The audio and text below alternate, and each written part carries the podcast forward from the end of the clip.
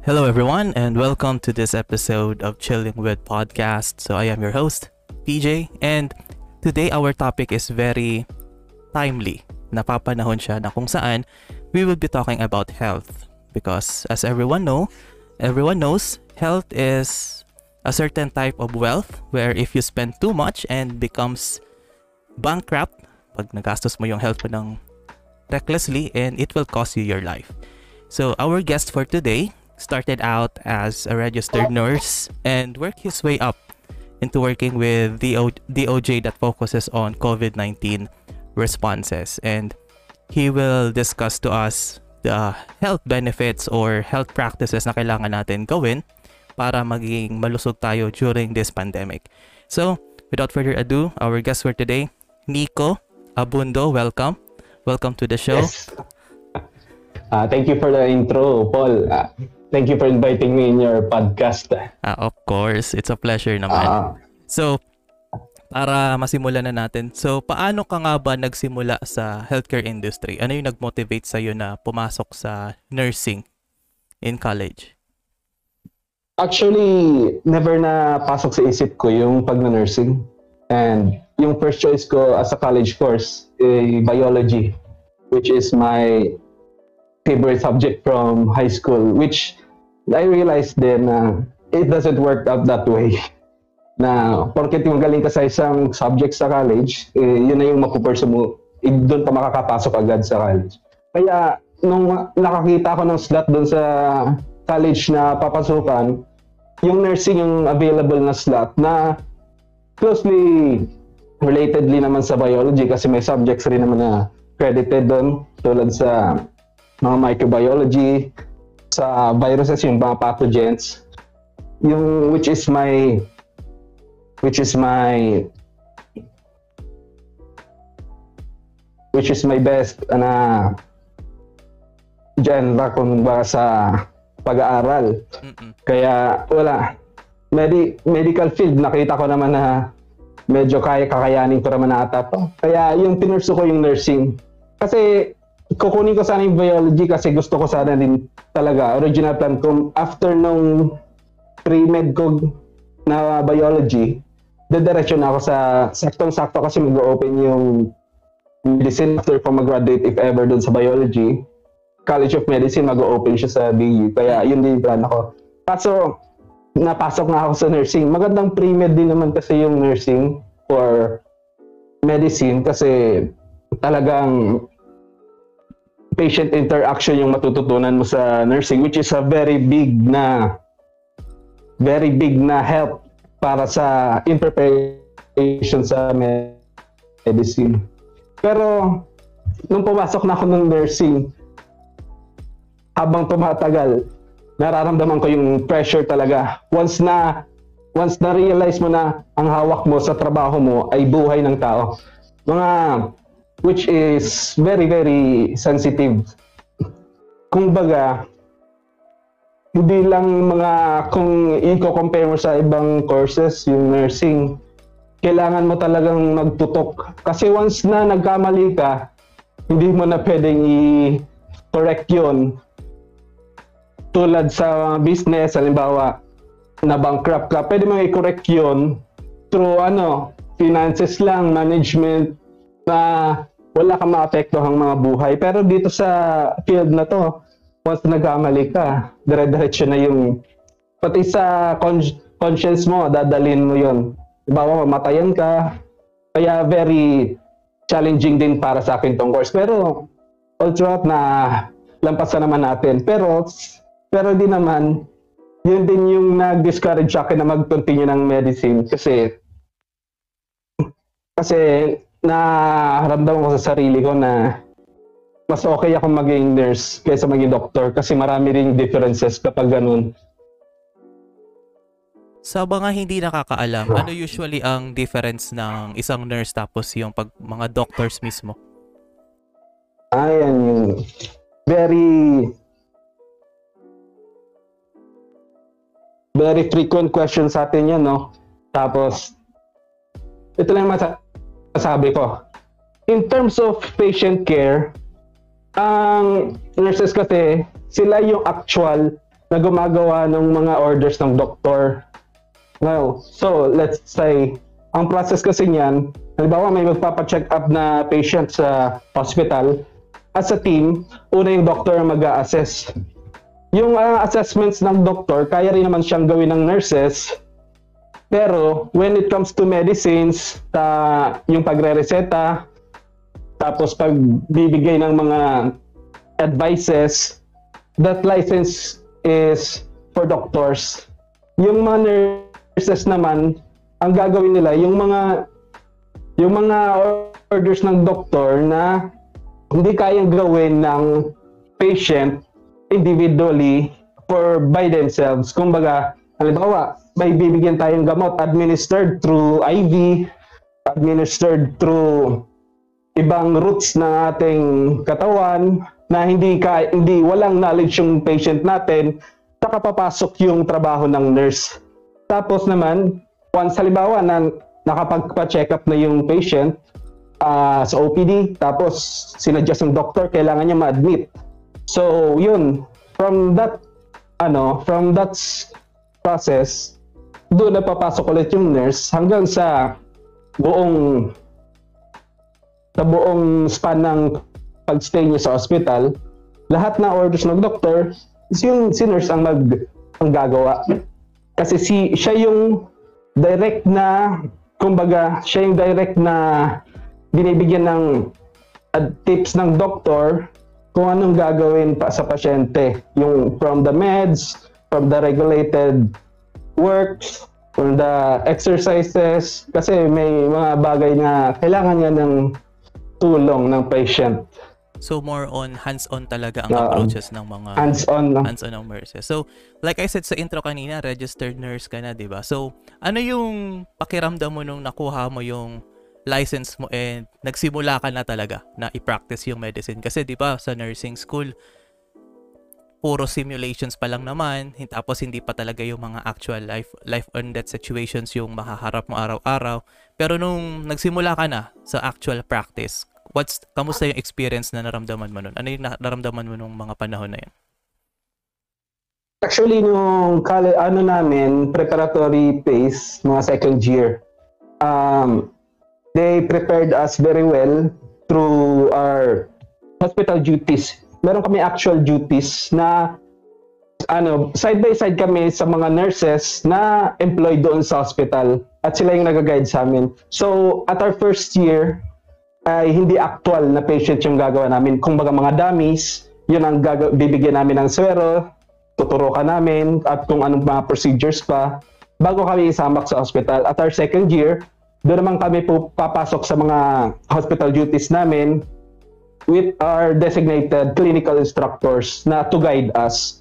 Pero hindi lahat ng gawain na actual nurse pwede namin gawin kasi wala pa kami lisensya at that time at second year pa lang kasi kami. So, ah, second year up to fourth year, ganun kami. Meron kami actual duties sa hospital pero regulated by our clinical instructors.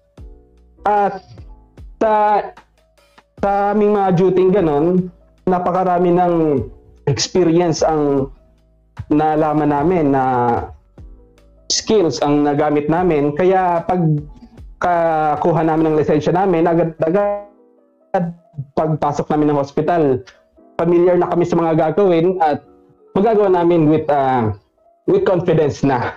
Kasi mahirap yung gagawin mo isang bagay na you've never experienced before kapag sisimulan mo yung isang bagay, paano to? Parang tuturo ka sa isang ano, pasyente, tapos you've never done this before, syempre, may risk ng pagkamali ka at malaking malaking pagkakamali mo ay isang malaki din na risk sa pasyente mo. Malaki rin na kawalan.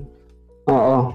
So bale since since element ay since elementary since college pa pala exposed na kayo sa yes, hospital uh, environment. Kasi baka kasi ang pagkakaakala ng iba is that pag college more on classroom work practical exams tapos saka lang kayo ay sasalang sa hospital pag registered nurse. So in the fact na yung Bicol University I believe sa BU ka nag-nursing di ba? Yes. So, the fact na yung Bicol University, sinasalag na agad kayo ng maaga sa hospital setting. So, parang at home ka na nung nakuha mo na yung lisensya mo at nagsimula ka na talaga ng deeper duties ng isang nurse. Tapos pala, uh, Nick, Nick, Nick na lang, mas okay, mas magandang Nick. So far, before kasi, di ba ang, ang mga trabaho ng nurse ay hindi naman talaga masasabi nating masaya kasi talagang stressful talaga siya. I, I think most of the nurses will agree na very stressful ang work environment kadalasan ng mga duties. On your part, ano yung mindset mo before before ka mag-duty and during the duty? Ano yung mindset mo para hindi ka kainin ng stress or mas prepared ka sa mga gagawin mo? Ano yung mina-mindset mo sa sarili mo? Bakit noon? Actually, kasi nung nag-start ako, hindi ako sa hospital agad nag-work. So, nag-start ako as an OPD nurse sa Manila sa clinic lang siya. Kasi ayaw ko naman biglain yung sarili ko na papasok na ako agad doon sa actual na duties sa hospital. Kasi I felt na hindi pa tupat yung skills ko para makipag-bakbakan doon sa hospital. Kasi yung confidence ko nang hindi pa siya masyadong on a high level compared sa ngayon na nakatapos na ako ng ibang work sa hospital na galing na rin ako sa operating room sa sa na kapag duty na rin ako sa ward saka ako doon ko talaga nakaramdaman yung totoong challenge yung secret lang naman dyan before magpasok ng duty always expect the worst kasi every duty mo hindi mo alam kung anong kaharapin mo from na hindi lang kasi toxic sa hospital yung pasyente. Actually, mas toxic pa yung bantay kaysa sa pasyente. Yun yung kailangan mong i-handle throughout your duty. Kaya kailangan mo lang talaga mag-pray. Kailangan mo mag-pray, God, yan. Hanghingin mo sa Kanya na ganito. God, guide me. Kung may bigay ka man sa akin na toxic, please, let me ano, pass this day na walang namamatay, ganyan, walang nakikritical, yun lang hingin mo. Hindi natin pwedeng hingin na, God, sana hindi toxic yung duty natin ngayon. Kasi, once yung ganun yung hiningi mo, hindi ka ma-challenge. Kaya, ang hingin mo sa kanya, yung guidance. God, kung may toxic man tayong pasyente ngayon, please help me throughout this day. Kung ganon. At saka, every very duty ko, ganun yung iniisip ko. Oh, nakailang, may mga ilang cases kami, ganyan. Anim na cases, sunod-sunod sa isang araw. O, OR, mga emergency cases, mga nanganganak. Sa isa, may, meron diyang isa magto-toxic talaga. Kaya, kailangan dapat ready ka. Hindi mo dapat, kumbaga, hindi mo dapat siya ayawan kasi wala ka ng choice eh. Pag nandiyan na yan sa harap mo, hindi mo pwedeng ah, ayawan yung nanganganak nanganganak na aayawan mo. Hindi na yun, ipalabas na kasi siya eh. Kaya ang magagawa mo na lang, hingi ka na lang ng guidance, lang lakas ng loob para magawa mo yung dapat mong gawin. So, as someone pala as, as someone as you na nag-handle ng iba't ibang klase na toxic na tao on a daily basis, ano ang usual na approach mo in dealing with those types of people? Kasi, hindi lahat ng tao kaya makipagharap sa mga let's say, hindi kaya lahat harapin ang mga toxic na tao, pero yung mga nurses, you do it on a daily basis. So, on your part, ano yung approaches na ginagawa mo para mabawasan yung galit ng mga bantay or yung mga objections ng mga pasyente na bigla na lang nagagalit sa mga nurses? How do you how do you ease the tension? Ika nga. Baga, sa aming mga nurses kasi, hindi na kami, sanay na kami sa mga ganyan, hindi na kami nabibigla sa mga pasyenteng galit. So iniisip namin, yung napiperceive namin sa loob nitong OR, hindi nila nakikita. Kumbaga, kami lang yung nakaka-experience dito sa loob. Kami, ngayon, nasa labas lang sila, syempre naghihintay, tensyonado, di nila alam yung situation sa loob. Kaya, we fully understand yung mga, yung mga bantay ng patients na ganun. Kaya yung patience din namin para sa kanila ay napakahaba as in. Kumbaga, kasi emotionally battered din sila, emotionally stressed. dahil na, halimbawa yung relative nila, nanay nila, anak nila yung nandoon, syempre, natural reaction ng tao, ganun. Kaya we always understand yung mga bantay na ganun. At saka we always do our best. We always try our best to explain to the most minimal na most distressing way sa kanila para mawala yung mga takot nila sa sarili nila. Kasi as nurses, yun din yung job namin, hindi lang sa patient. Pati doon sa bantay ng patient, emotionalized, emotionally distressed, kailangan din namin i-calm sila. Kasi part din ng healthcare namin eh. Pinag-aralan din namin yun eh sa mga mental disorders kasama yung lahat sa pag kumbaga putting yours putting yourself into the shoes of others. Kung ganun, halimbawa, iniisip na lang namin para hindi kami magalit, paano kung yung nanay ko yung nandito, inooperahan? Siyempre, ako, ganito rin yung nararamdaman ko. Yun yung lagi namin iniisip paano kung ganito ako? Paano kung ganyan?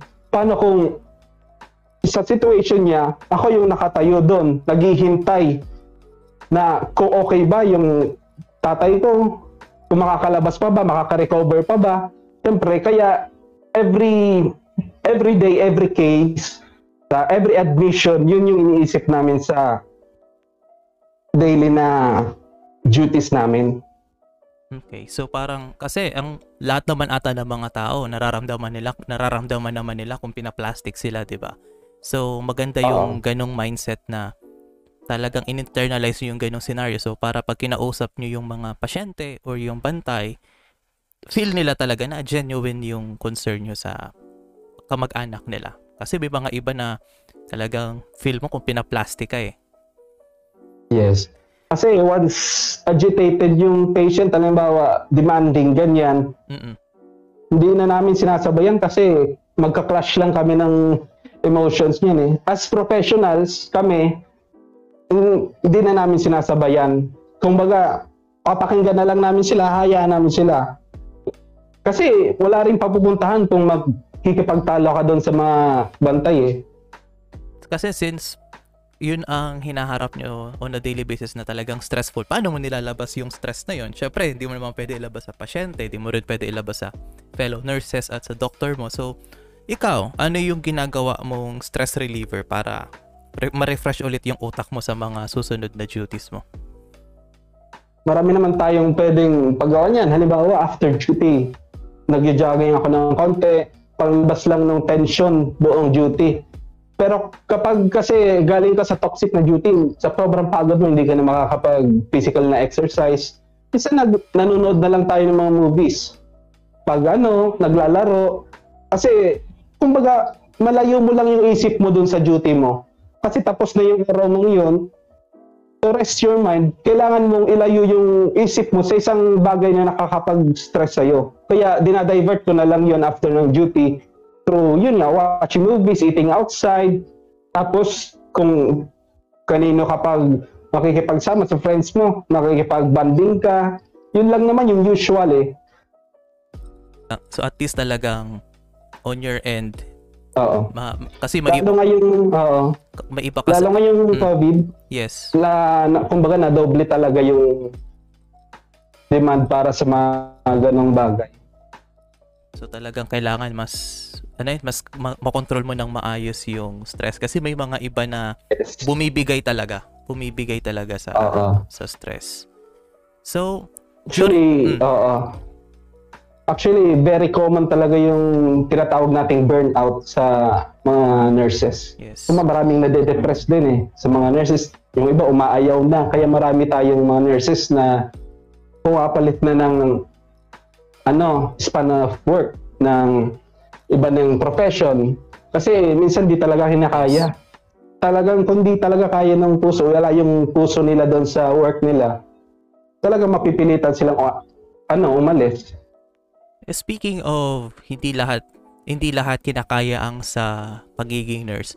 Based on your experience, ano yung mga scenarios na naranasan mo or mga naramdaman mo na nasabi mo sa sarili mo na para talaga ako sa medicine? ano yung may, may pasyente ka ba na na-encounter na at the end of the day nasabi mo sa sarili mo na this is what I do and talagang dito ko mag-stay even though kahit anong toxic na scenario I will be a nurse dahil sa ganyung scenario. May nangyari na ba no? ganun sa'yo? Marami na tayong experience sa ganyan eh. Sa mga pasyente naman, na ilang beses na ako kasing nakakita ng namatay, yung namatay ang kami yung duty, inooperahan, namamatay, ganyan. Kumbaga, kung in a, sa normal na tao na hindi nagkapag-experience ng mga ganong bagay, it's very traumatizing, kumbaga. Pero yung isip kasi namin, kumbaga, train na siya para makakita ng mga ganong bagay. Kaya nga, di ba sabi ko, expect the worst always. Kasi yun na din yung parang motto din namin yun. Kasi once na nagulat ka sa mga ganong bagay, sa buong duty mo, hindi ka na makakapag-focus. Yun na lang yung iisipin mo. Namatayan ako ng pasyente. Ano, bigyan kita ng scenario. Halimbawa, 7 a.m. papasok ako ng duty. 7 a.m. may pumasok na pasyente. And then, nag-critical siya, nag-cardiac arrest, namatay doon mismo sa OR. O operahan siya emergency. Eh may, throughout the day, hindi lang yun yung case namin. May three cases pa kaming nakaschedule for that day paano kung mawalan ka ng focus sa first pa lang yun na pasyente mo? Throughout the day, hindi mo magagawa ng tama yung trabaho mo. Kaya lagi namin iniisip, kumbaga, after this, we have to move on and do our job na designated sa amin throughout the day. Kasi, paano kung isang tao to namatay, eh paano yung tatlong tao pang naghihintay sa'yo? Kaya yun na lang yung iniisip namin. Okay, so parang dahil sa mga ganong experiences, yun yung mga career defining moments mo na doon mo na test na kaya mo pala yung ganong environment. Yes. That's... Maraming beses na rin tayong na-challenge at ang gustong umayaw pero ito talaga yung gusto ko din gawin eh. Okay, so talagang mentally ano ka na, mentally ah, hindi naman mentally stable, mentally ano, ano tawag niyan? mentally, kalimutan ko yung term ng English, pero kung tutuusin, mm-hmm. malakas talaga ang loob mo na. Lumakas ang loob mo sa mga ganong scenarios kasi hindi laman hindi lahat bumi, iba nga dugo pa lang bumibigay na eh. And for, yes. 'di ba? For sure sa part mo hindi lang dugo ang mga na-encounter mo. So it's a very good mindset din as a nurse din. So during during those times from a nursing as a nursing student until now na nasa DOH ka na ano yung lesson na na-encounter mo along the way na hanggang ngayon hindi mo makakalimutan at dala-dala mo pa rin? Yung lagi kong na, nasa isip, as a nurse, dal, talagang hahabaan mo yung pasensya mo eh. Kumbaga, yung patience, kadikit na yun sa RN eh. Sa registered nurse, dapat may patience ka lagi. As a registered nurse, laging mahaba dapat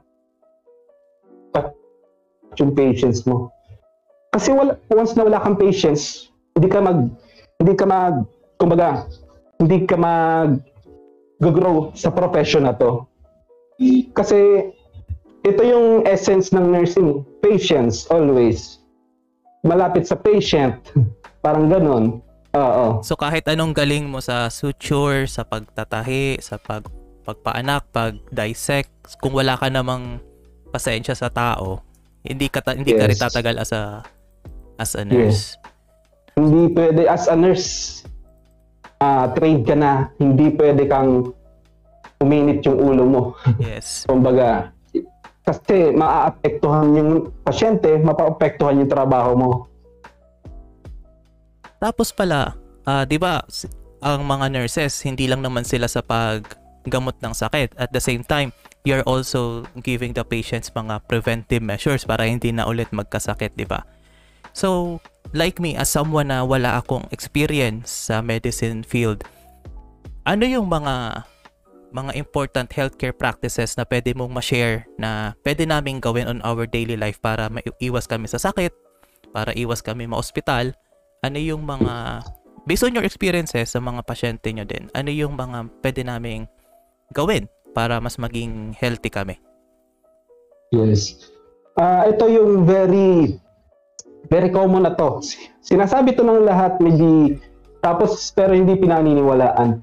Washing your hands on a daily basis. Yan yung very basic na dap na health na health standard ng isang tao every day. Washing your hand with soap um, alcohol, ganyan. Kahit wala pang COVID, ito na yung dapat ng practice natin everyday. Kasi, number one na nakakapag lala ng isang sakit, ay yung mga transmission ng mga viruses, kung sabihin, siguro kung lahat ng tao nag nag-wash ng hands every day, walang magkaka-cold, common colds. Kasi mga common colds na yan, yan din yung sanhi niyan eh. Kasi sa mga kamay din natin yan eh. Once nakapunta na yan sa mukha natin, wala na, doon na siya mag-accumulate. Doon na siya, doon na niya papasukin yung katawan mo. So parang, kasi even before COVID, kasi ang alam ko kasi, personally, alam ako baka pagalitan mo ako nito. Nung before COVID kasi, I think ang average person naguhugas lang ng kamay. Pagkakain, which is usually once or twice a day. Tapos, kung magsi-CR, which is very seldom, lalo na kung nasa working environment ka, at nakakapaghugas lang talaga pag nasa bahay na. And hindi lahat ng tao may daladalang alcohol during the pan- before the pandemic. So talagang bihira lang kami makapaghugas ng kamay. So talagang malaki ang bearing pala talaga no, no in yes. transmitting viruses. Okay. Tap, tapos let's proceed before we proceed doon sa COVID. 'Di ba? Sinabi mo kanina sinabi mo kanina um, on off air, sinabi mo off air na in, na gusto mo mag-pursue sana ng medicine pero parang mas nakita mo na nga na nursing ang para sa iyo. Bakit mo na disa paano yung transition mo nun na paano yung naging mindset mo na ayaw mo na maging doctor pero nag-transition ka from nursing up to DOH kung asan ka ngayon. Ano yung transition yes. stage na yon? Yes. Kasi tulad ng sabi ko kanina, yung difference ng doctor sa nurse, direct na nakikipag-interact yung nurse sa patient. Patient interaction baga, nurse-patient interaction yung tawag namin NPI. Mas mas feel ko yung ganun eh. Mas na mas naalagaan mo ng tutok yung pasyente. Ikaw yung gagawa mismo para ma para ma kapag ano yung makapag galaw yung pasyente ng maayos para ma ayos mo yung mga nararamdaman niya para kumbaga improve improve the health of your patient ano very very in a very very skilled skillful way kumbaga kasi pag sa doktor kasi pupunta yung doktor. Halimbawa, pupunta siya ng hospital, mag-check ng patient, titingin lang yan. Tapos, magpapalpate, magaganyan. Pero wala siyang gagawin na interaction para mapara- mapaprogress yung health ng isang patient. Kumbaga, ibibigay niya yung task na yan sa nurse. Kumbaga, siya yung mag-order, ito yung gawin mo. Para maayos, ito yung bigay mong gamot. Siya yung mag-order ng gamot. Pero ikaw yung magbibigay ng gamot. Para mas gusto ko yung ganun na practice. Kumbaga ikaw yung ikaw yung mismong feeling mo ikaw yung nagki-care talaga doon sa patient. Kumbaga ikaw yung humahawak, ganyan. Kaya napakalaki ng mas malaki yung risk ng mga nurses kaysa sa doctors in terms of ganyan lalo ngayong ano pandemic natin kasi may mga physical interactions tayo eh. Pero mas feel ko yung ganun eh. Kung kumbaga mas nafe-feel mo yung care kaya, mas pinipili ko ngayong magstay as a nurse. Tapos, paano ka napunta sa ano? Paano ka napunta sa DOH? Did you apply or may kumuha sa'yo based on your performance? Sa, doon naman sa DOH kasi gusto ko naman ng ibang experience eh. Tapos, nakikita ko na parang need nila, need nila lang ng help in terms ng ganito sa pandemic. Kaya nag-try ako mag ano, mag-apply through the provincial na office ng DOH and fortunately ako ay nakuha nila at inissign sa ICR yung central na COVID testing center ng Legazpi. Okay naman, as gusto ko kasi ng bagong experience, marami akong gustong i-explore na branches ng nursing. Kaya sabi ko community health kasi part of community health tong ginagawa ko ngayon eh. Mm-hmm. Kaya as a team kasama ko mga team ng community nurses. Kasi iba rin yung community sa hospital work. Ang community work, mas wide yung range niya. Mas marami yung, kumbaga mas marami yung matutulungan mo as a nurse. Kasi as a nurse, mas, parang mas gusto ko yung mas maraming natutulungan. E paano pa, sa, sayang ng pinag-aralan ko kung matutulungan ko lang konting mga ano, mga private people, mga ano, privileged. Kasi usually pag sa private hospital ka, ang mabibigyan mo ng healthcare dyan, mga privilege usually. Yes. Kasi syempre hindi naman kakayanin ng mga ano, indigent people. Kapag ngayon pumasok ako sa DOH, mas malapit akong sa mga indigent at mas madali ko silang matutulungan. And this is my way of helping them through DOH na din kasi public health tayo eh. So sa mga hindi pala nakakaalam, sa mga nakikinig na hindi taga Legazpi, ang ICR is yun yung Ibalong Sentrum o for Recreation, di ba? So yan yung isolation center natin sa Legazpi sa COVID cases. Yes, yes. Okay, so Ah, di ba? ICR, Yes. um, uh, L- LCCHQ okay. ang tawag natin, ICR. So bale, yun nga sa mga hindi nakiki, naka, nakakaalam, ah yun yung uh, doon naka-assign si doon naka-assign si Nico as a nurse. So mostly ano yung ginagawa niyo doon for so swab swab test obviously kasama na yon. Tapos yung pag-monitor ng mga nag-positive sa COVID-19 hinahandle nyo rin tama. Yes, from their details, from their ano files, kami yung naghahawak ng mga forms nila kasi maraming sinasubmit na details doon sa doon sa ating sa ating local government unit na kailangan once na may na positive and negative, kailangan yung details nitong patient na to at saka kailangan i-track kung saan galing yung virus na nakuha niya para makita rin natin kung sino yung mga isaswab natin. Mhm. Ah, so kasama ka na rin pala sa contact tracing, no? Actually, separate kasi yung contact tracing. Yung contact Mhm. tracing, meron ding sariling team yan. Nag, kumbaga, subordinates kami. Nagkukipag-coordinate sila. Once nag-contact trace sila, magbibigay sila ng names na eto na-expose. This group of people na-expose. Ibibigay nila sa amin. At kami mag schedule nung for swabbing nila, kung kailan sila pwede swab. Hanggang sa buong process ng isolation nila. Halimbawa, nag-positive yung pinaswab na na-expose kami din yung magpa-process ng isolation nila. Kasi yung isolation natin sa Legazpi, hindi lang naman sa ICR eh. Mhm. Tatlo yung isolation natin sa Legazpi. Meron tayo sa Jennifer's, meron sa Arimbay, tapos yun na sa ICR. Ngayon, magdadagdag pa ng dalawa, unsure pa kung saan yung location nila. Kasi marami talagang cases na kailangan ngayon ng kailangan ng isolation eh. Magka symptomatic or asymptomatic man yan. Yes. Tapos ito pala, ah, for sure, na narinig ko kasi ito nung, nung nagkwento ako sa mga kaibigan ko na ang makakausap ko is nurse. Ang unang tinanong sa akin, plano ba niyan mag-abroad? I think lahat ng lahat ng mga tao or katulad namin na lay, ang pakalaw namin sa nurse, pag nag-take ka ng nursing, eventually pupunta ka ng abroad. Tulad nung pinsan ko was a nurse, graduate siya ng nursing, bigla siyang pumunta ng UAE. So, on your part, ganun din ba? May mindset ka rin ba na pumunta ng abroad and bakit? Very common na din yan sa Yes. as a nurse. Oo.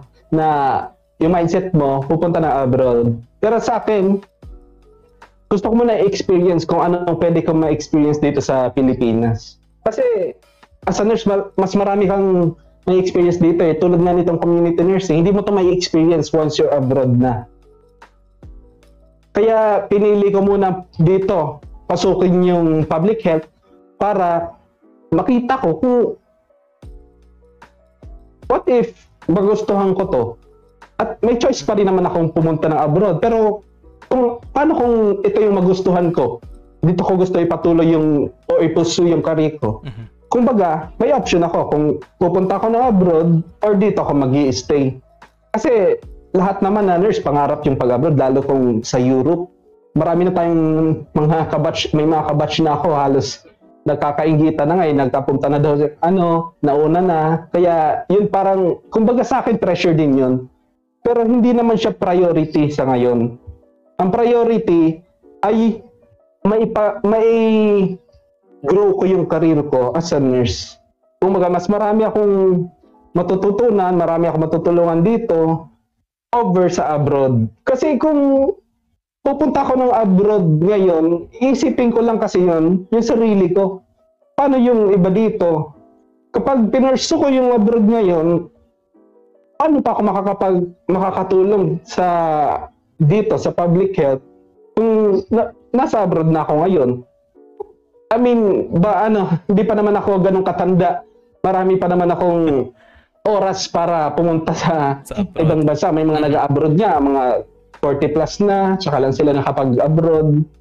Madali lang naman kasi mag-apply pag ano, pwede na.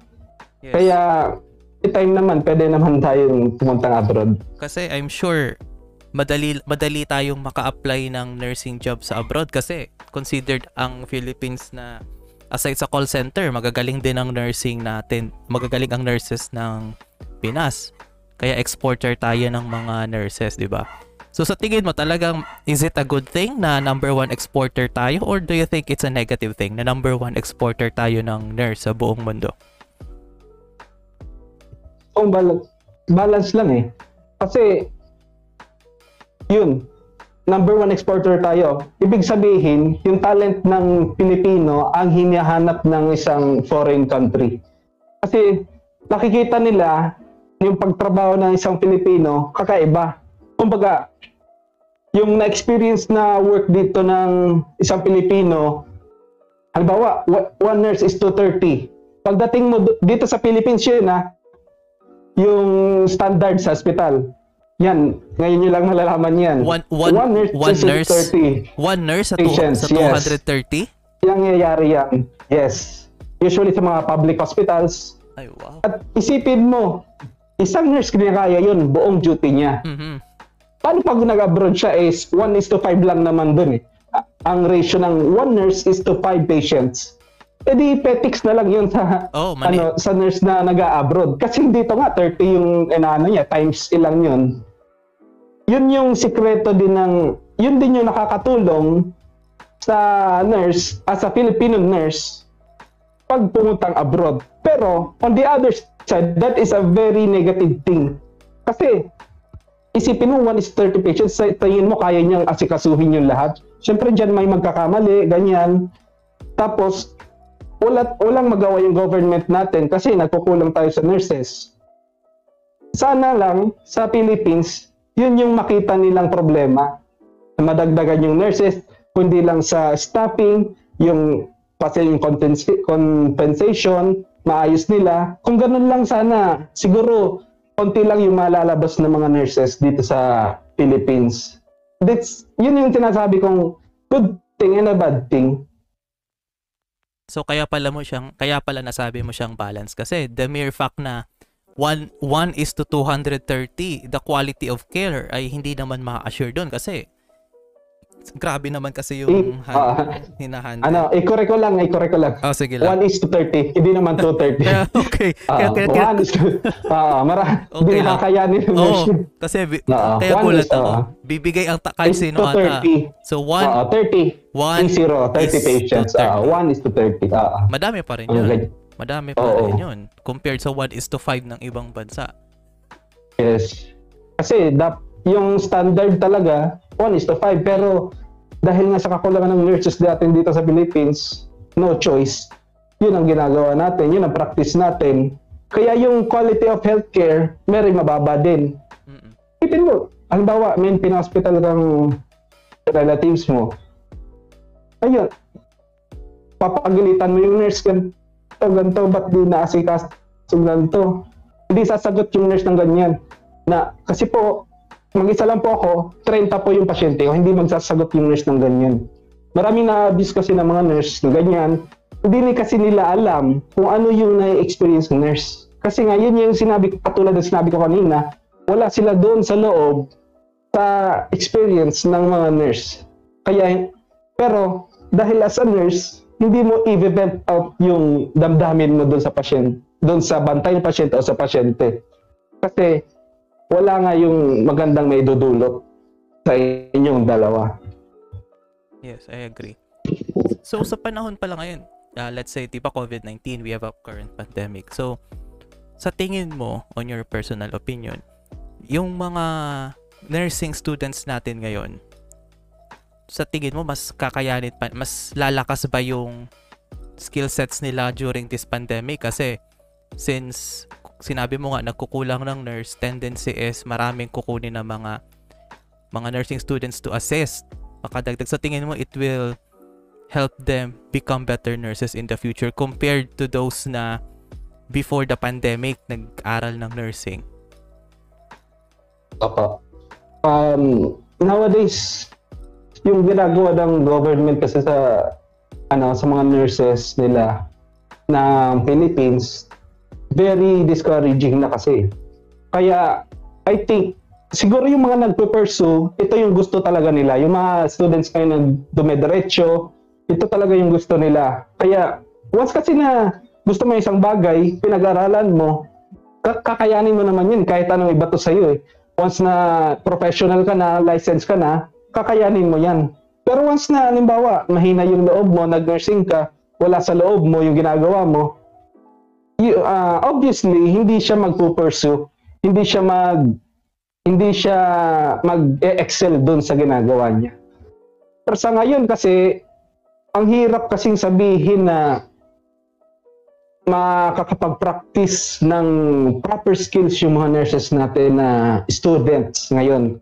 Kasi wala tayong interaction eh. Wala tayong patient interaction. Yung mga second year ngayon, pataas, kailangan na nila ng duty sa hospitals. Kaso bad sila ngayon sa hospitals kasi bawal yung mga student nurses ngayon sa hospitals natin. Kasi nag-handle tayo ng mga COVID patients, kaya hindi natin pwedeng ipahandle yun sa mga students natin. Yun yung napakalaking factor na pwedeng sabihin natin makakapagbawas ng skill ng skill guidance para sa mga incoming nurses natin. Pero sana naman pagkatapos nitong pandemic, maayos na rin yung pag-training sa kanila. Kasi napaka scarce na lang talaga ng mga students natin na nurses eh. Actually, may mga uh, schools na nag nursing students kaya hindi ko masasabi sa ngayon yan eh. Kasi ngayong pandemic, talagang discouraging maging healthcare worker. Yun nga. Pero kung nasa puso mong tumulong, gagalaw ka. Dediretso ka dun sa ginagawa mo. That's it. Pero kasi isipin mo, yung mga student nurses, mga bata pa yan eh. Mga isip yan. Yung mga nakikita nila ngayon sa TV, mm-hmm. mga nakikita nila yung hirap-hirap hirap na hirap yung mga doktor, yung mga nurses. Yes. Tapos ito yung pinag-aaralan ko. Tapos makikita nila dun sa balita, pinan yung mga nurse papuntang abroad. Tapos yung compensation, yung hazards, yes. lahat ano, lahat hindi nabibigay ng maayos. Tatanungin kita, kung isa kang estudyante ng nursing, sa tingin mo mapapatuloy mo pa yung isang course mo? Yeah. Kung ganun yung nakikita mong future mo? True. Magdadalaw, diba, hindi na rin, di ba? Magdadalawang isip ka Pero, talaga. oo. Pero kung as a young, ano, yes, a young student, at nakikita mo, pero iba, kung iba yung kung iba yung vision mo, iba yung goal mo, iba yung nasa puso mo, ito nursing talaga, makita man makita mo man lahat 'yan, diretso ka pa rin sa course na to. Kasi kami, kami andito na eh. Na kumbaga, nag, nasa pag napag-progress na namin, nadaanan na namin yung lahat. Kaya yung mga nakikita namin na mga discouragement, wala na sa amin yan eh. Okay na sa amin yan, ganyan talaga. Eh paano sa mga student nurses natin na nagsisimula pa lang? Napakalaking discouragement yon sa kanila. Yes. Nasa, depende na lang yan sa tatag ng puso nila, sa profession na tinatahak nila. Kasi I believe, kaya maraming kumukuha ng nursing kasi I believe na even uh, hanggang ngayon may may stereotype pa rin na pag nag-take ka ng nursing, malaki ang malaki ang sasahurin, malaki ang salary. Kaya marami ang naiinganyo. It's either malaki ang salary dito sa Philippines or malaki ang salary pag pumunta ng abroad. Which is, tulad nga na sinabi mo, halos lahat ng iba mong kabatch ay nasa UK na ngayon. So, the promise of money was there kaya maraming kumukuha. Pero pag nakita nila yung nangyayari behind the scenes, talagang yung mat, yung matira matibay na talaga yung kung an, kung sino yung nasa puso talaga yung ganong career yun yung magtatagal talaga. Which is in your case totoo yun yung nakikita yes. yun yung nakikita uh. natin ngayon. Sa experience mo ngayon may mga kahit wag mo nang wag ka na magbigay ng specific number. Sa experience mo ngayong pandemic may mga nurses ka ba fellow nurses na umaayaw na? Or talagang pino, nagpo lumalaban pa rin tulad mo?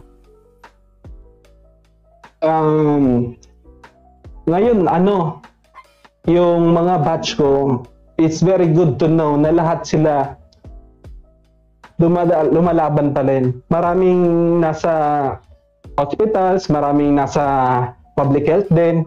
Lahat, tapos meron akong mga mga batchmates na COVID nurses. Yung best yung best friend ko na nurse na kabatch ko, ng COVID nurse niya siya ngayon sa ano, BRT. Kaya very very proud ako para sa kanya. Kasi kung ako hindi ko hindi ko personally hindi ko kakayanin maging COVID nurse.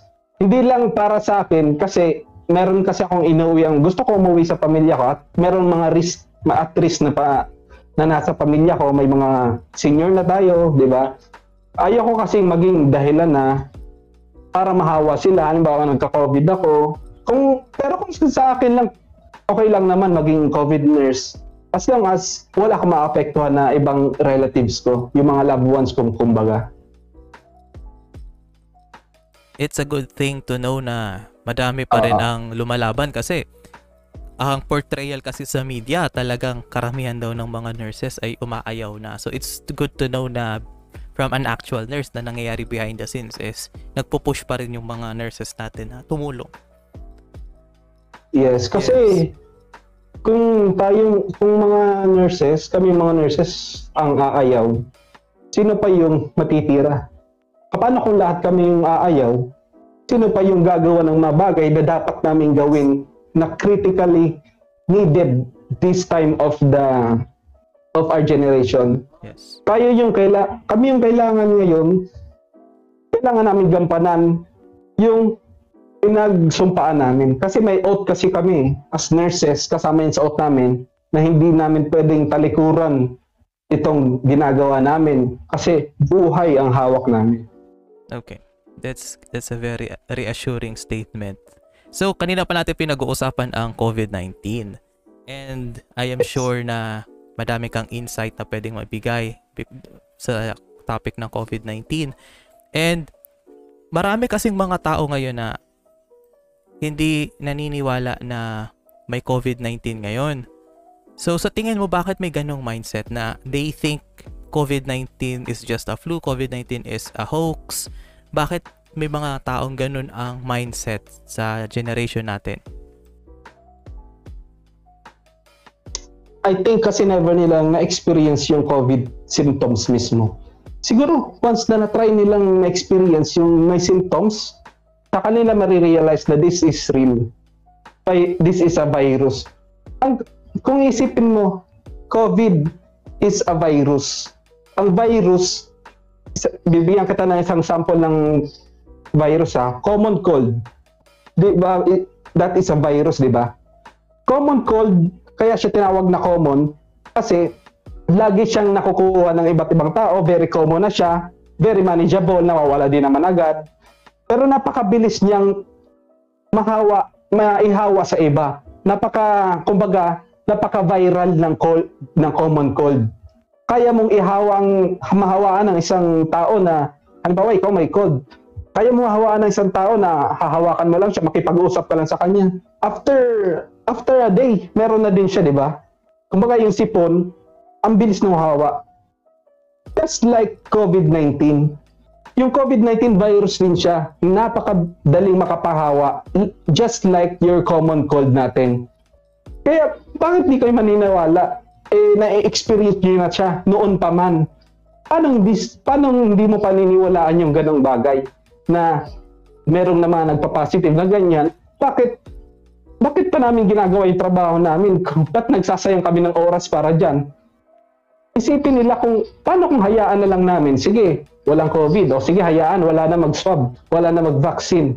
Tingnan natin kung anong mangyayari after ng pagpapabaya natin na ganun. Kasi, kung papabayaan natin na ganyan yung mga isip ng tao, wala rin mangyayari sa amin. Wala rin mangyayari sa atin. Kaya yung mga ganyan, nagsasabi nga dyan, nag, ang raming, napakaraming nagpo-post sa Facebook, marami nagbabash, ganyan.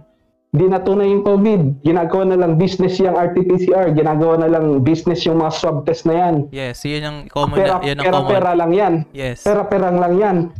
To say to you, paano naging pera-perang lang yan? Ilibre yung swab test doon sa ICR or doon sa mga LGU natin, sa mga government unit natin na nagsa-swab test. Saan, ka, saan yung pera doon? May binayaran ba kayo? Kung may binabayaran kayong sa ano public health na nagpapaswab, hindi yan public health. Baka na, baka na i-scam kayo niyan. Pero to say to you, hindi siya monetizing para sa government. Nauubos na nga yung budget ng government, monetizing pa yon. Kaya, tap, yung mga hindi naniniwala, hinahayaan na lang namin yan. Kumbaga, patuloy pa rin kami sa trabaho, focus pa rin, kasi ito yung kailangan nating gawin. Pero if ever, Tulong-tulungan na lang sana. Oo. if ever ba, may na-experience na ba kayo na, ba, nakita niya sa Facebook na nagpo-post na COVID-19 is a hoax, pero eventually naging pas- pasyente siya ng COVID-19. May nangyari na ba ganun sa sa grupo nyo? marami nang nang nangyaring ganun. Actually, yun na nga yung lahat na na sasabihan namin. Ito, hindi naniniwala. Tapos biglang naka-COVID, hindi naniniwala sa vaccine. At naka-COVID tuloy. So far, kamusta yung, Yun, a- ano yung common reactions nila? Na, halimbawa, yung mga nagdududa sa COVID and eventually nagka-COVID sila. Ano yung usual na reaction nila habang ginagamot nyo sila sa COVID?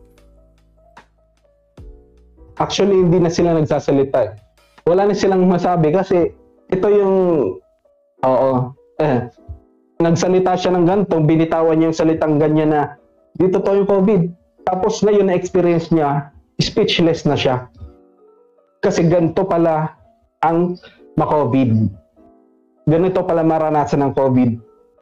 And for him or for her, it will be a lesson ngayon, mag, after niyang maggumaling siya, hindi na niya gagawin yun.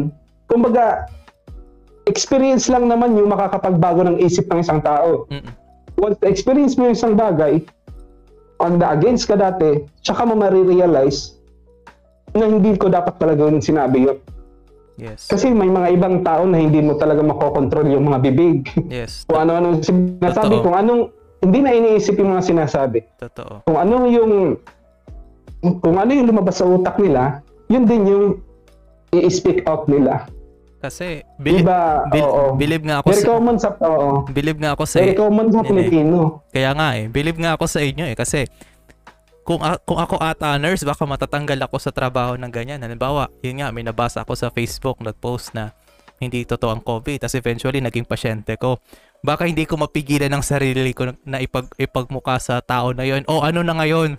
Alam mo yun, nakaka Oo. mat- matutukso ka nun sabihin yun eh kasi kasi yung frustration mo din sa ganung tao kaya buti na lang hindi ako naging nurse kasi baka ganun ang magawa ganun ang magawa ko kaya believe din ako sa professional ethics nyo na kaya nyong i-separate ang professional opinion nyo sa personal opinion nyo dun sa pasyente nyo kasi Oo. hindi biro yung ganung mental strength sa ganung bagay which is commendable Ah.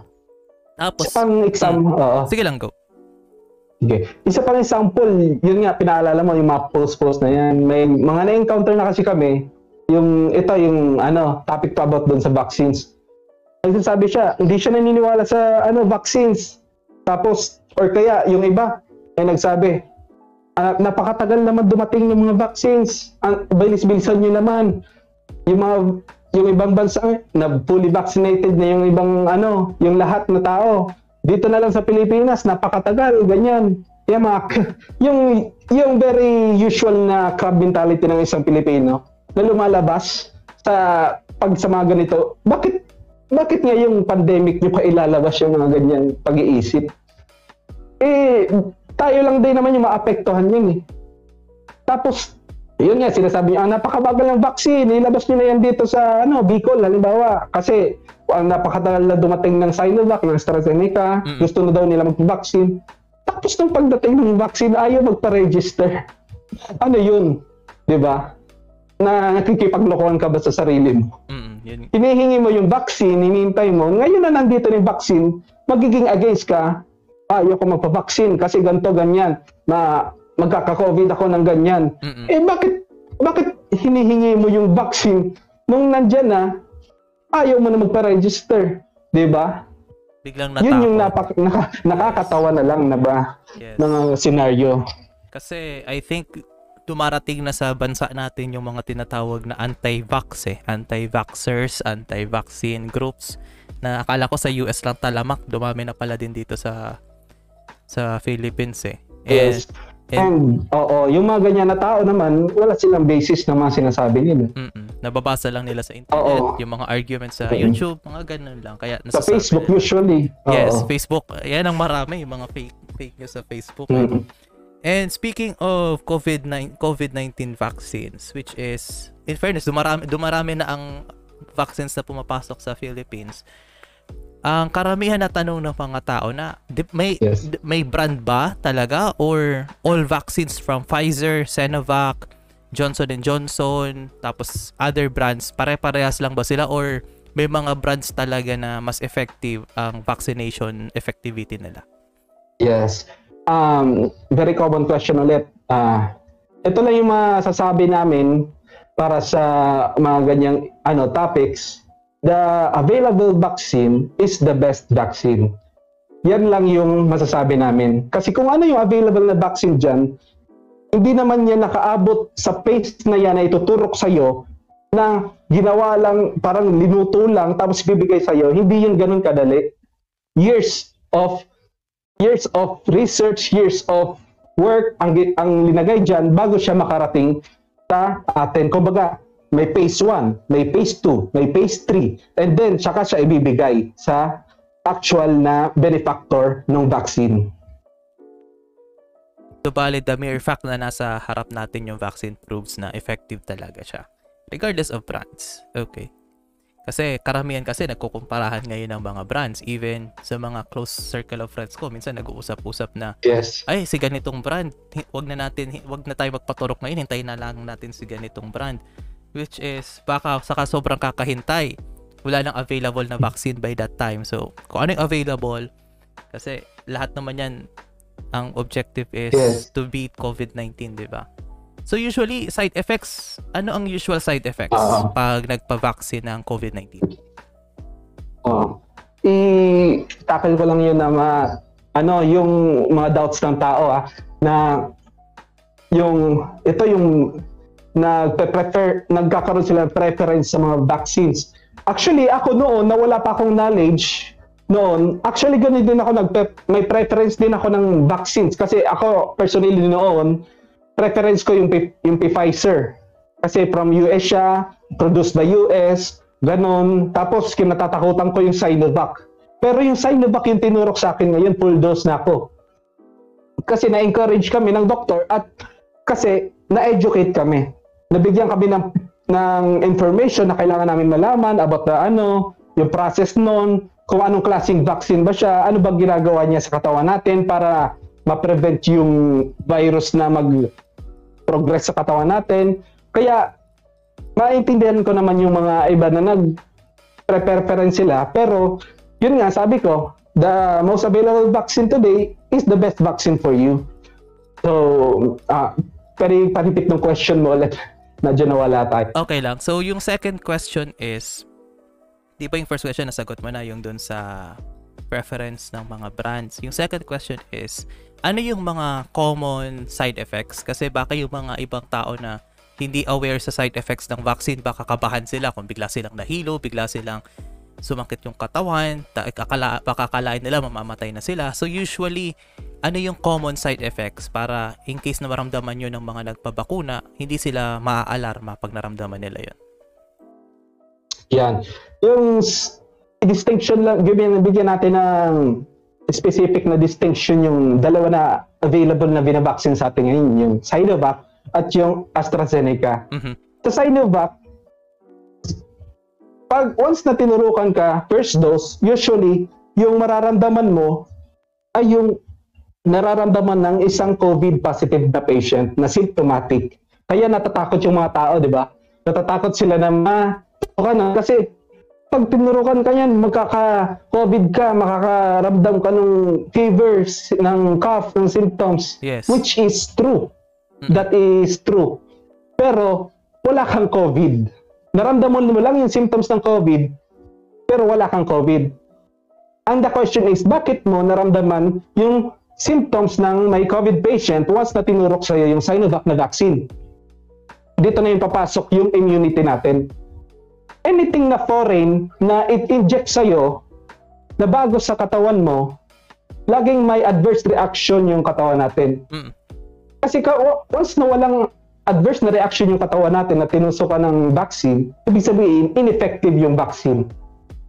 Mag, yung fever is a very common symptoms ng symptom ng ano ng Sinovac vaccine. Once tinurukan ka, una-una niyan magkaka-fever ka. Sasakit yung katawan mo alongside with the fever Mm. and then sasakit yung throat mo which is a which is a common na common na symptom din ng COVID-19 vaccine. At saka sasakit yung ulo mo, magkaka, magkaka-cough ka ng konti lang naman, and then magka, magkaka-clog nose ka, na just like the common cold, na common flu, ganun yung mararamdaman mo. Okay.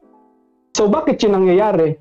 Kasi yung sa immune system mo, yung sa kung yung tinatawag natin na sa mga DNA natin, meron tayong yung panglaban sa sakit, Mm. yung leukocytes natin. Nandiyan nakakabit yung tinatawag natin na B na B lymphocytes at saka yung T lymphocytes. Yung T, B at T lymphocytes, yan na yung yan na yung nagre-recognize sa tinurok na vaccine. Uy, sa, sasabihin ng B at T lymphocytes, bago to ah, bago tong bago tong foreign body na pumasok sa atin ah. Ngayon, parang kumbaga parang once nakadikit na sila doon, mag-iiba yung feeling ng katawan natin. May changes. Just like uh, just like nga yung sa COVID symptoms, mararamdamin natin yon kasi may changes na sa katawan natin. Kumbaga, nag-i-inject na yung T lymphocytes ng memory doon sa doon sa piece of ng a piece of yung Sinovac kasi pina dead na coronavirus yan eh. Mm. Yung sinasabi nila na may coronavirus yan, yung Sinovac, totoo yun. Pero take note na yung coronavirus na nandoon sa Sinovac, dead siya. Kumbaga, potent, hindi na siya pwedeng mag-replicate Mm-mm. kasi nagiging dangerous lang virus once it's alive and it can replicate in cells. Ngayon na nakaka yung- na dead cell siya, hindi siya makakapag-replicate. Once na nag once na pinasok siya sa system mo, kukunan lang siya ng lymphocytes ng memory.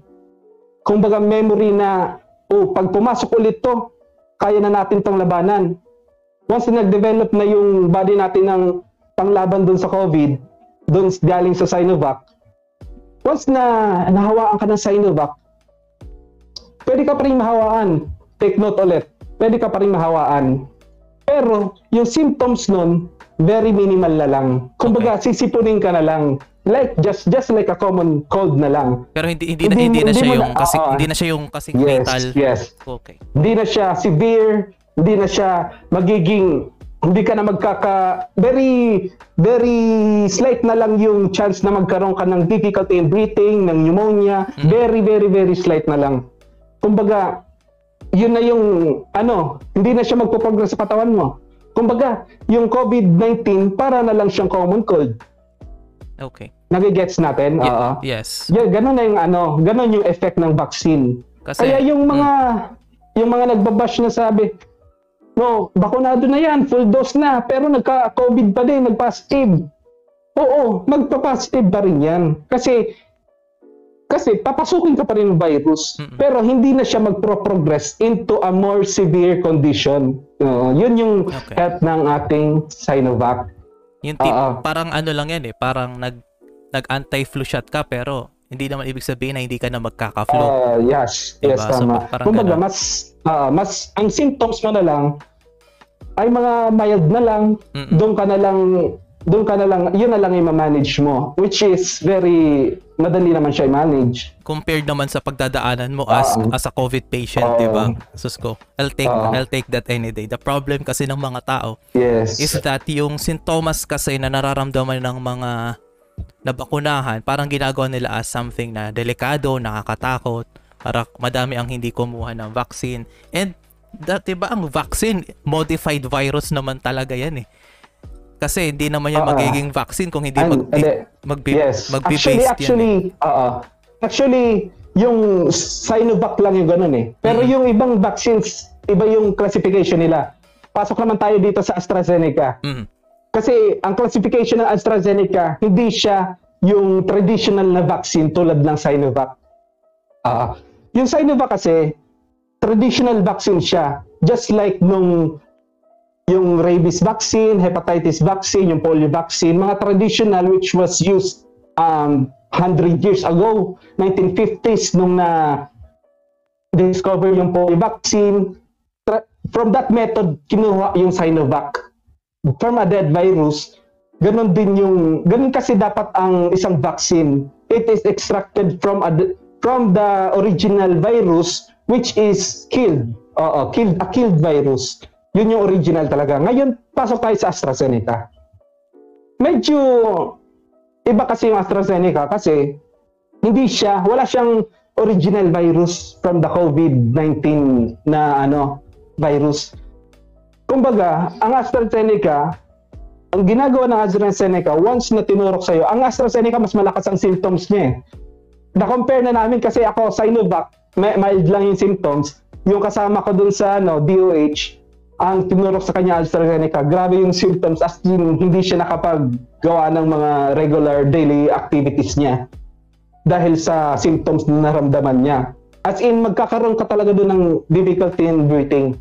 Kasi yung AstraZeneca kasi, bago lang siyang inintroduce na type of vaccine. Hindi siya yung typical. Ang ginagawa niya, meron kasing protein na kinakain yung COVID. Nag-feed yung COVID sa isang specific na protein para siya makapag-replicate, makapag-dami sa katawan mo. Mm-hmm. Ngayon, yun yung pinapasok sa'yo. Ngayon, once na pinasok yun sa'yo, yung protein na yun, aatakihin ulit siya nung sinabi ko kanina, tulad sa Sinovac, yung B and T lymphocytes, aatakihin siya ng, sa immune system natin, makikita, ma-determine nila yung protein na specific na yon once napasok na yun sa memory nila, ngayon, halimbawa, oh, nakaramdaman na naman yung symptoms. Kasi nga may changes na naman sa body mo once na tinurukan sa'yo. Ibang process kasi siya eh, kaya mas malakas talaga yung dating nung ano, symptoms ng kapag naturukan ka na AstraZeneca. Yung protein kasi na yon, doon nag-feed yung COVID na virus.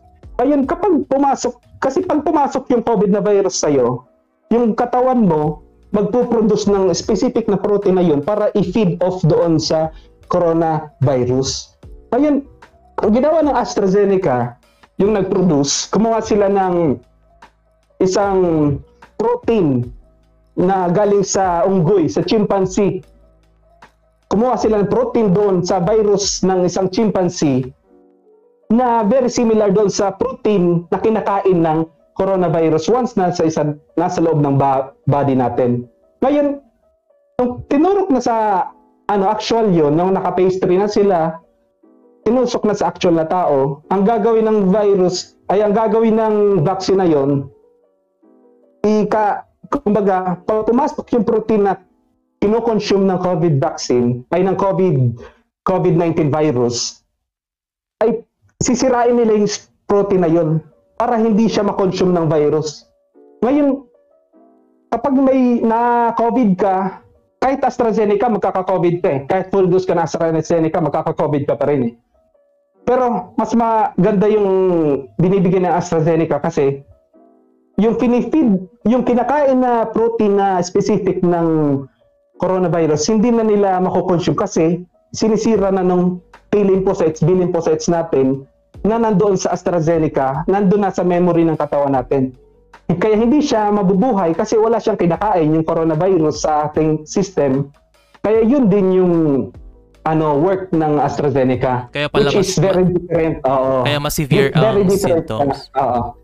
Pero in a way, pareho silang ano, nakakatulong, Mm-mm. 'di ba? So, nakakatulong siya. Usually ang pareho. usually yung mga ganong symptoms, mga ganong katagal. Ah, let's say nagpaturok ako ng Sinovac. Usually yung symptoms ilang days siya, ilang days siya, 3 days, 5 days, 1 week or one day lang.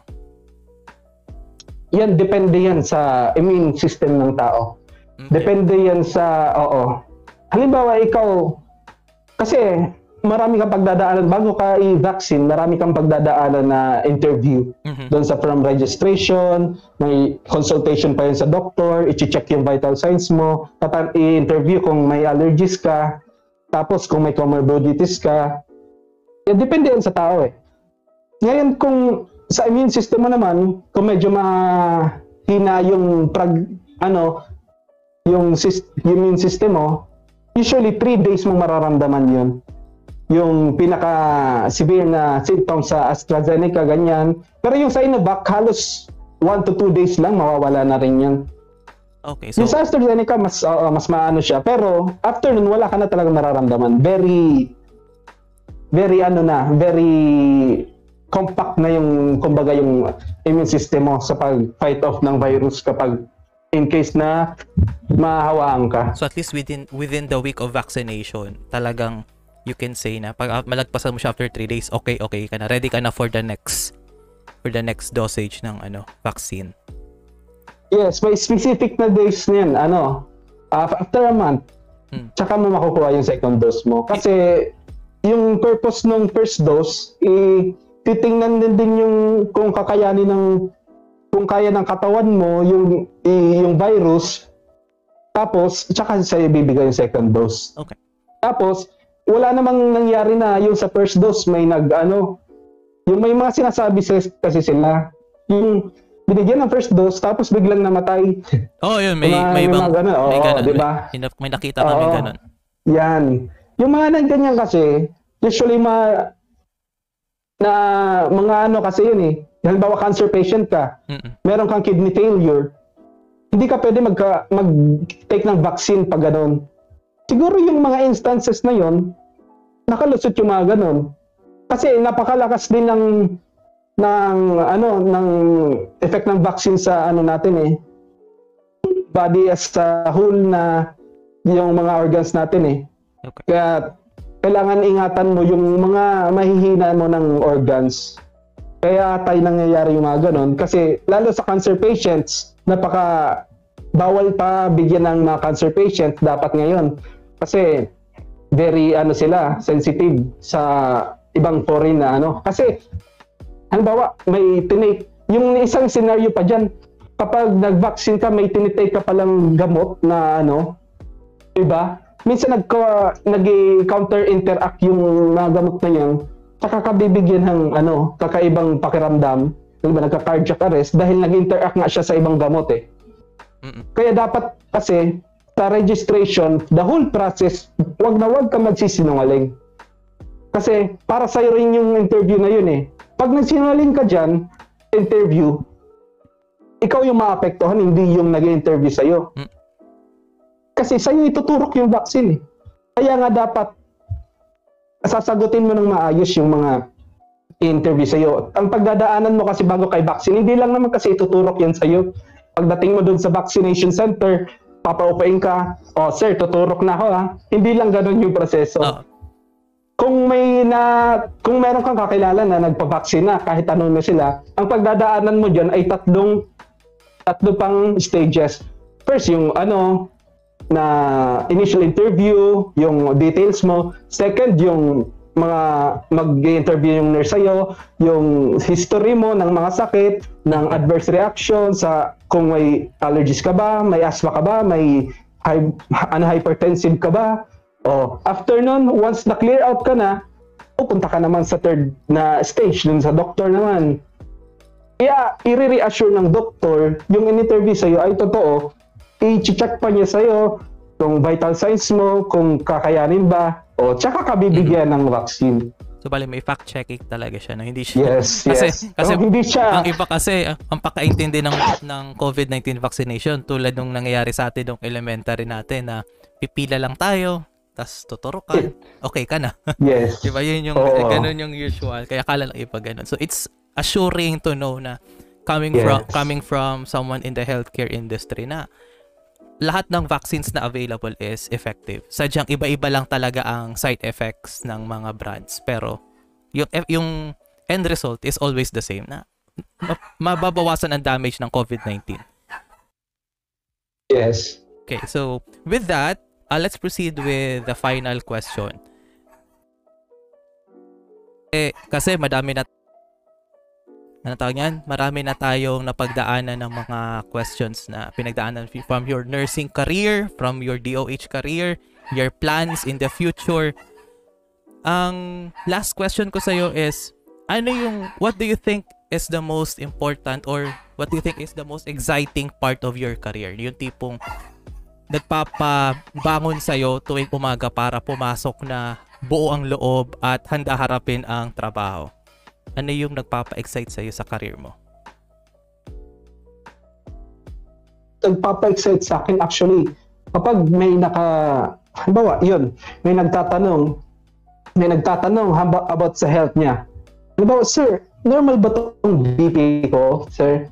Tapos, masasagot mo siya. Ah, yes sir, okay yan. Ah, in that way, nakatulong ka na eh. Tapos yung mga, yung mga pagbigay mo ng mga basic health knowledge sa mga tao na na hindi nila alam noon, nabigyan silang knowledge ngayon. Hindi nakatulong ka. Halimbawa, paano kung may ginawa siyang bagay na bawal pala sa kanya, pinag, halimbawa, hypertensive. Ito, kinakain siya ng kain ng ganito. Hindi niya alam yun eh. Tapos ngayon, lumapit siya sa'yo or ikaw lumapit sa kanya, na-interview mo siya. Sir, bakit kaya ang pass ng ano, BP nyo? Ano ba yung mga kinakain nyo? Eh, ganyan o yun, sasabihin niya na sa'yo, tapos makakapagbigay ka ng tip sa kanya. Ito, minimize ito, bigyan mo, ano, ito, ramihan mo yung pagkain ito. Para din sa doktor, kasi yung ibang basic na health knowledge, kaya din namin ibigay sa mga patient, sa mga nagtatanong, at least nakatulong ka, naka, na-prolong mo yung life expectancy niya. Kasi kung hindi niya alam yun, kain lang siya ng kain ng ganito, pwede siyang ma-stroke bigla pwedeng mag-end agad yung buhay niya. In that way, nakapagtulong ka sa isang tao. At saka, para sa akin, napaka-fulfilling as a nurse yung makapagbigay ka ng information sa isang tao na makapagtutulong sa kanyang health. Ng mga oriente, mga simpleng bagay lang, mga halimbawa sa pagpapadede ng bata, sa mga sa halimbawa nasugatan, paano ba yan paano ba yan i-manage ng maayos. Mga simpleng bagay na ganun. Napakalaking bagay na nun para sa kanila. Kaya, para sa akin, fulfilling yung makapagbigay ako ng information every day sa mga tao. Lalo-lalo na ngayon sa COVID. May nagtatanong, ano where sila tingin to sa vaccines, ano where sila sa swabbing. Makapagbibigay ako ng information about sa swabbing na makapag-lighten up ng mga isip nila. Uh, at least, tapos at least hindi na sila magkakaroon ng doubts, hindi na sila ma-stress kapag nalaman nila na ganito, ganyan pala yun. Oh. As a, para sa akin, fulfilling yun hmm. as a nurse. Yun din yung nakakapag-motivate sa akin everyday. Okay. Yung makapa, lagi, yun makapag, pat, makatulong talaga sa ano, sa public natin. So, a true, a true frontliner at heart talaga. So, with that, thank, thank you so much, uh, Nico Abundo, yes. sa pagbigay ng mga insights mo. Thank you, Paul. Thank you. And to those na nakikinig, do you have any final messages before we end?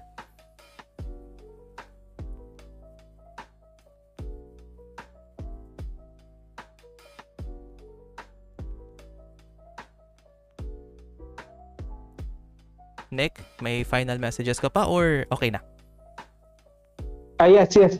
Ah, okay na ako. Okay na, okay na. Oh, sige, sige. lahat. Oh. Ah, sige. So, okay. So, with that, uh, don't forget to follow us on Spotify. You can also check out the DO, DOH Facebook page. Madaming pwedeng pagkuhaan ng mga information about COVID-19.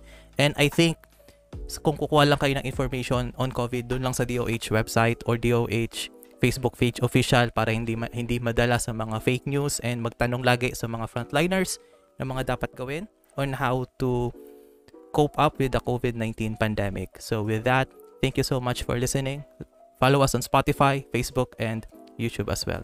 Thank you so much, Nico, and Thank you, Paul. good luck Oh. lagi, mag-ingat, and Yes. Ingat tayo lahat. yes.